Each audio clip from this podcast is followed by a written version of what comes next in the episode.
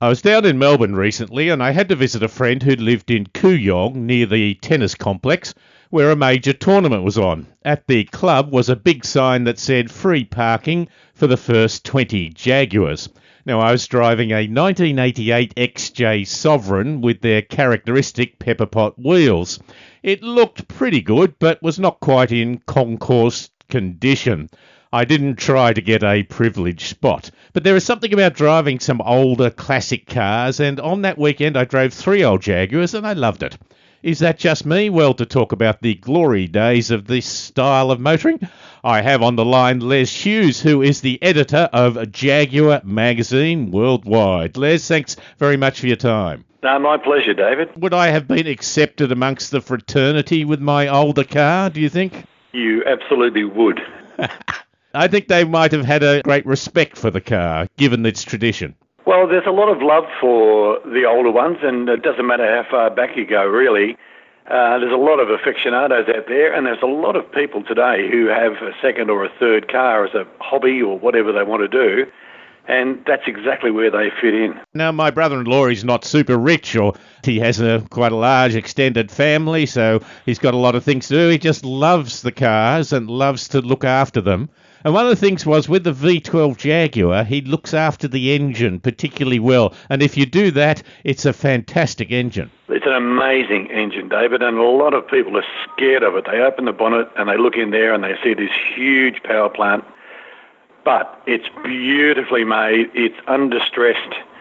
Basically, will never wear out as long as you service it. Don't let them overheat. That's the biggest problem. People don't replace hoses and whatever, and they lose the water and that's when they have an issue. But if you look after it, it'll keep you going forever. I must confess, when I got in the XJS, I opened the boot and there were tools there. So um, I, I, don't think that necessarily represented the fact it was going to break down, but it did represent the fact that he did keep them handy so that he could uh, do all that was necessary. The 88 Sovereign, it used to be a wedding car. It just has that cool elegance about it that tours around like a lounge chair. You felt very good in it. Yeah, again, look, it's the ride in them, um, it's the style, it's the size.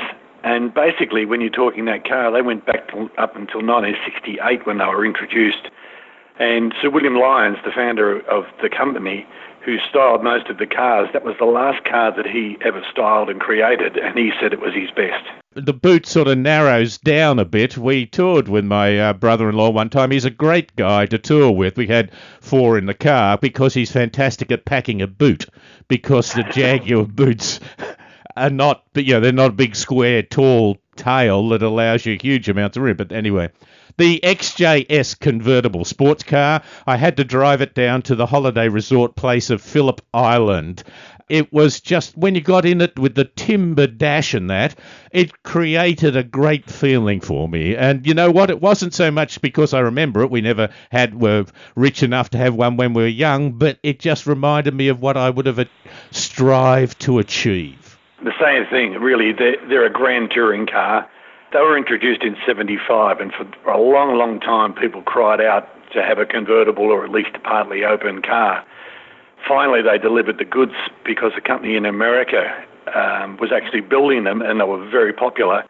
And then Jaguar took it on themselves, and that is probably the most graceful style of XJS of all of them. I think so. The back doesn't have that turret look that you get in the hardtop coupe. It obviously has not have that because of the fold down roof. But the back looks almost like one of those old fashioned speedboats. That lovely sort of tail on it. Uh, it was a very enjoyed driving. The thing that I really enjoyed about it was it was a sort of car that prompted a conversation with other motorists, including guys on touring motorbikes. It was one you could stop and have a bit of a chat about. It's a funny thing, isn't it? Because you drive them and enjoy them, but I don't think a lot of people, or most people, think it's a snobby thing or anything like that. At least these days, they know that you're an enthusiast of some sort and it's a car that you're looking after and, and treasure. And that brings all sorts of people around. Uh, I mean, often I find that you pull up at a service station and stick some petrol in, and there's a bloke there in a van, and he wants to have a talk, and it goes on and on. You have a couple of old Jags? I'm down to one. Um, I've got a 90, 96X300 which was the first of the supercharged saloons, and I absolutely adore it. We've had a test drive of a couple of uh, the new ones recently, including the F-Type and the F-Pace which mm. is uh, rather nice as well. But I like the F Pace and the F Type because of the tail lights have that characteristic that is a little bit of the old E type about them. Yes, absolutely. And can I just tell you a little something, which is one of my favourite stories? The only reason the Jaguar can build all of its aluminium cars, and that includes F Pace, F Type, or everything that they do now, and Land Rover, is because a fellow in Brisbane invented a self-piercing rivet and from that, Jaguar was able to build a rivet that doesn't need drilling first. It self pierces and it goes halfway through the second layer, locks it in, and that then enabled them to build aluminium cars. what a lovely story. Mm, yeah, the fellow's still alive here in Brisbane, and uh, is he? I think he gets. I think he gets a percentage of every rivet that's made. So really, it's like the guy who invented the spout on milk uh, cartons.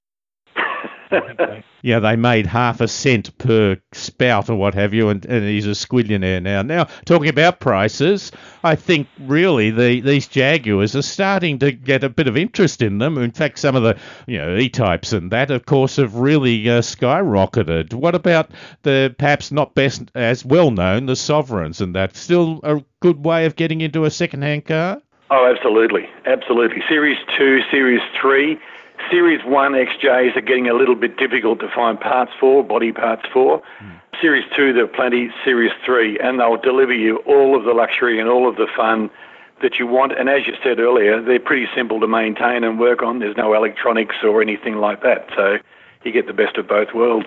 And the other thing is, if you buy it for that, you might be able to buy a small new car for the same price. But in 10 years' time, the Jag will still be worth that sort of money, if not more whereas your new car would have depreciated. Yep, I think that the, all those Jaguars have gone down as far as they're going to go. The big secret, of course, with anything that you buy second-hand is to get it checked out by an expert and just have a good look at it to make sure before you even start that it is a good car that's been maintained. That's the big trick. One of his other cars he's just uh, bought was a 2.4 litre 57 Mark 1. Mm. It's been a long while since I've driven a car with steel wheels and no hubcaps. but, uh, well, that was my very first car. Was a 2.4 Mark One. Really?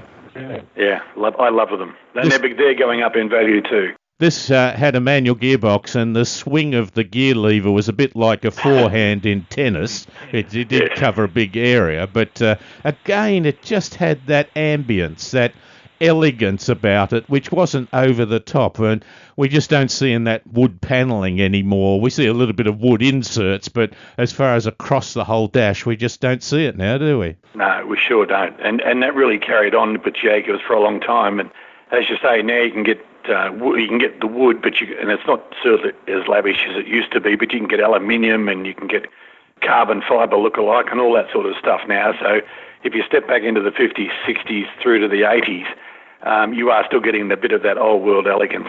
Mm, indeed, it is. Les, lovely to talk to you. Thank you very much for your time. Good on you, David. Thank you so much. And that's Les Hughes from uh, Jaguar magazine. He's the editor worldwide, and we were talking about some old Jaguars, oldish Jaguars, in driving them around and just exuding the character of that marque.